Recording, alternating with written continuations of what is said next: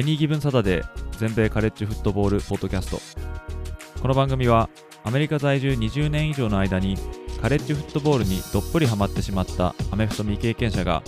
このスポーツの素晴らしさを素人の目線で伝えていくポッドキャストです。NFL のことは知っているけれどカレッジフットボールのことはよくわからないという方やもっとカレッジフットボールのことを知りたいという方に少しでも有益な情報をお伝えしていきます。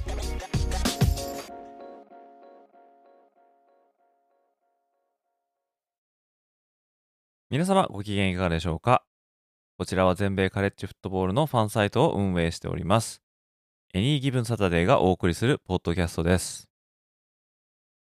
今回のエピソードも1ヶ月ポッドキャスト強化月間として質問箱に寄せられた質問に答えさせていただきたいと思います。今回紹介する質問はペンステートの元監督ジョー・パターノ氏に対する現在の評価。に関するものになります今回もお時間がある方はぜひお付き合いください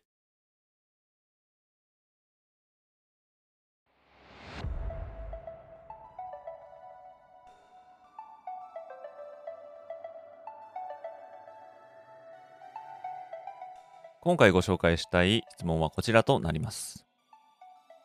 いつも楽しく聞かせていただいています。ペンシュ立大学の元コーチのパターノさんは残念な最後でした。彼を検証する銅像が撤去されたと聞きました。ただ、ペン州立大学への貢献はすごいものだったと思います。事件から時間もだいぶ経っているので、大学は彼の銅像を再度設置するなどの検証する動きはないのでしょうかという質問をいただきました。どうもありがとうございます。でこのペン州立大、まあ、ペンステートですね。えー、こちらのコーチのパターノさんというのは、まあ、ジョー・パターノっていう方ですね。で、パターノさんはですね、長年ペンステートのフットボール部に携わっていたという方ですね。ヘッドコーチとしては46年。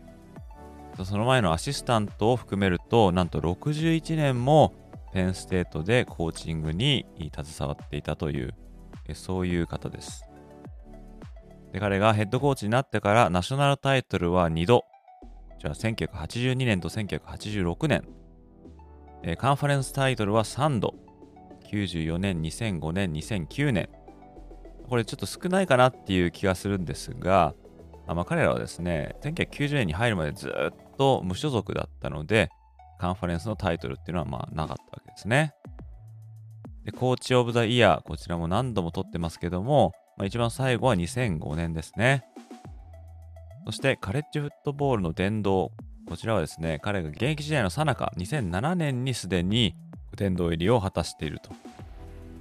そしてやっぱり外せないのは、まあ、ウィニングゲストコーチ、最多勝利監督ってことですね。えー、彼の戦績はですね、409勝、136敗3分けということなんで、おそらくこの記録が破られることはないんじゃないかなって思うんですが、まあ、とにかくですね、これペンステートといえば、まあ、ジョー・パターノ、まあ、ジョーパっていうですね、愛称で呼ばれてたんですけども、まあ、彼の存在は非常に大きかったと思いますね。まあ、黒縁メガネをかけまして、襟付きのシャツにネクタイ、そしてくるぶしが見えるくらいの短いパンツを履いて、まあ、黒いスニーカーを履いているという非常にアイコニックな人物だったんですね。で大学の発展にもですね大きく貢献したと言われてまして、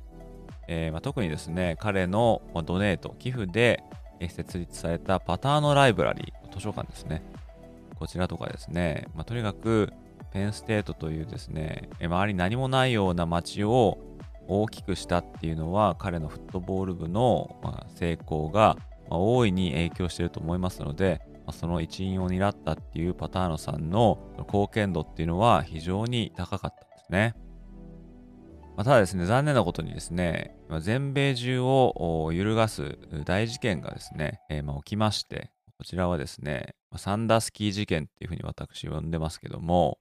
まあ、長年パターノさんの右腕としてペンステートフットボール部に携わっていたジェリー・サンダースキーっていう人がいるんですが、まあ、この人が起こした男児性的虐待事件、こういうことがですね、起きたんですね。このサンダスキーっていう人はですね、1969年から1999年までの30年間、ペンステートでコーチをしてまして、そのうち最後の22年間はディフェンシブコーディネーターを任されていたと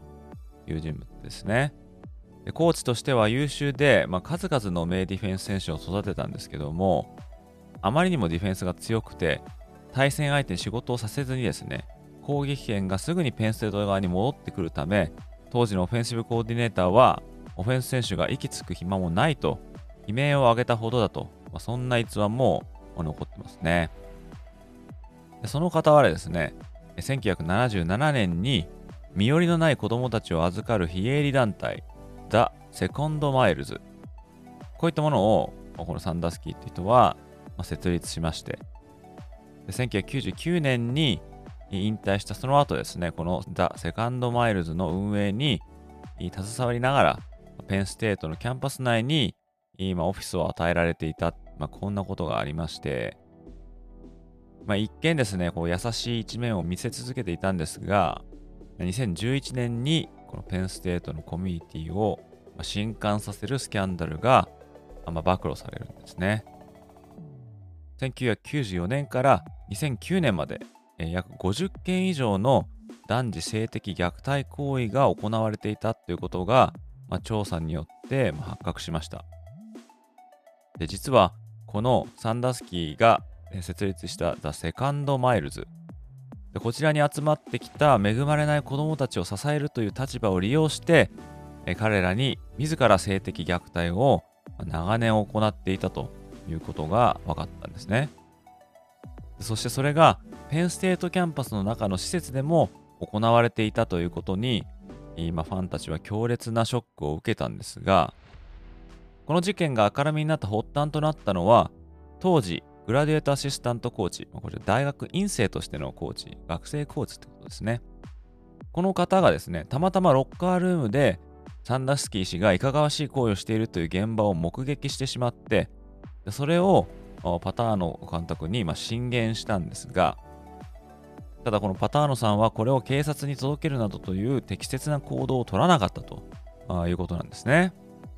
まあ、彼にしてみればおそらく、まあ、そんなバカなとか、そんな思いとか、もし本当でバレたら大変なことになるというようなことが、まあ、よぎったのかなっていう感じもしますが、まあ、結局サンダースキーのこの非道行為は、それ以後も続いて、まあ、被害者が続出したんですね。でそういうことを考えると、もしパターノさんが警察などに報告していれば、ひょっとしたらこの被害が最小限に食い止められていたかもしれないということで、パターノさんの責任も大いに追及されたんですね。で、結局そういった渦中の中で開幕した2011年度シーズンなんですが、9戦を終えて8勝1敗で全米12位まで上り詰めるんですが、大学側はサンダースキー事件の責任を取らせるために、シーズン途中ながら、このパターノ監督を解雇する苦情の決断を下さざるを得なくなりました。46年ペンステートでヘッドコーチを務めてきたという、この生き仏ともいうパターノ監督の幕切れとしては、まあ、あまりにも残念すぎるものとなってしまったんですね。そしてですね、解雇されてからたったの2ヶ月半で、このパターノ監督は、肺がんのために85歳で他界されました。でその後ですね、ペンステートには、この事件のことで、まあ、以下のような厳しい罰則が言い渡されました。まずは6000万ドル。これ1ドル100円計算だと60億円。こちらの罰金。そして、向こう5年間で合計40人分のスカラシップの削減。スカラシップっていうのはスポーツ奨学金ですね。そして2016年までボールゲームおよびビッグ10の優勝決定戦出場禁止。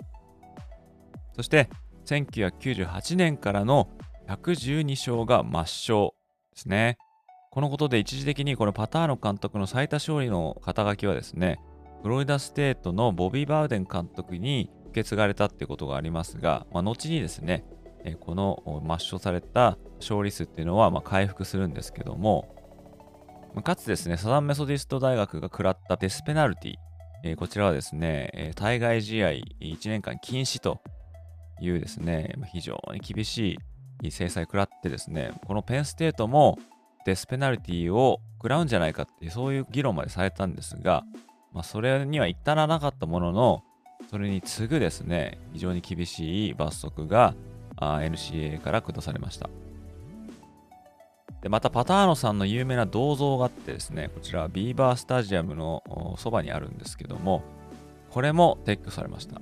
これ未だに戻されてないんですね。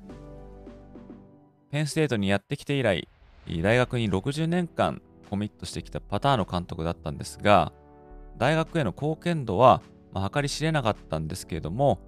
そのレピュテーション、まあ、彼への評価っていうのは、まあ、地に落ちてしまったということですね。で当時はですね、ペンステート時代がそういったおぞましき事件が起きていたキャンパスというふうに見られてしまって、大学生たちや卒業生たちは、まあ、かなり答えていたはずだと思うんですけども、彼を慕った教え子たちの多くが、パターノ監督の死後、彼の名誉回復のために動くんですけども、もうさっきも言った通りですね、銅像は未だに帰ってきてないんですね。まあ、チームといえば2011年度にパターノさんを解雇した後に、その後釜としてビル・オブライアンさんをニューイングランド・ペイトリオッツから招聘して、2012年と2013年、えー、オブライアンさんは、えー、ペンステートを指揮しました。そしてこのオブライアンさんがヒューストン・テキサンズに移籍した後は、2014年からジェームス・フランクリン監督が現在まで指揮を執ってますね。そんな感じでですね、騒動が起きてから10年以上、まあ、経ったんですけども、まあ、当時に比べると表立ってパターノさんを未だに批評するっていう声は、まあ、聞かれなくなったかなとは思うんですが、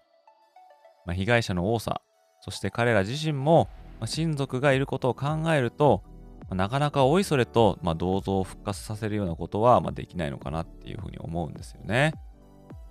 まあ、彼のですね、功績を考えれば、まあ、大変残念な状況にあると、まあ、言えると思うんですけども、まあ、しかしながら、間接的とはいえ、多くの被害者を出したこの一大事件に関わった人物というレッテルは、まあ、おそらく剥がされることはないと思いますので、えー、被害者、そしてその家族が味わった悪夢を、まあ、連鎖させる以上、なかなかパターの監督を、まあ、両手を挙げて称賛できないという状況は、まあ、現在も続いてますね。でもしこの銅像がキャンパスに戻ってくることがあるとすれば、まあ、それは長い時間が、まあ、解決してくれるという、まあ、それがですね、まあ、唯一の方法かなと思うんですけども、まあ、自分の感覚からすると、まあ、それはしばらくないかなって思いますね。まあ、ひょっとしたら我々が生きてる間にそれが実現することは、まあ、ないかもしれないね。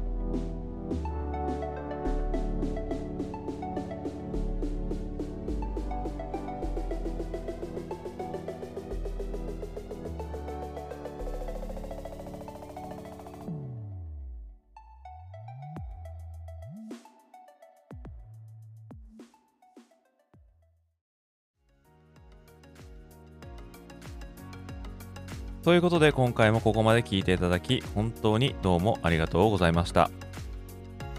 もしこのエピソードをお聞きの方の中でお使いのポッドキャストアプリでまだ登録やフォローをされてない方がいらっしゃいましたらこの機会にぜひポチッと登録やフォローボタンを押していただけると幸いです。それでは今回のエピソードはここまでとなります。また次回のエピソードでお会いいたしましょう。それでは失礼いたします。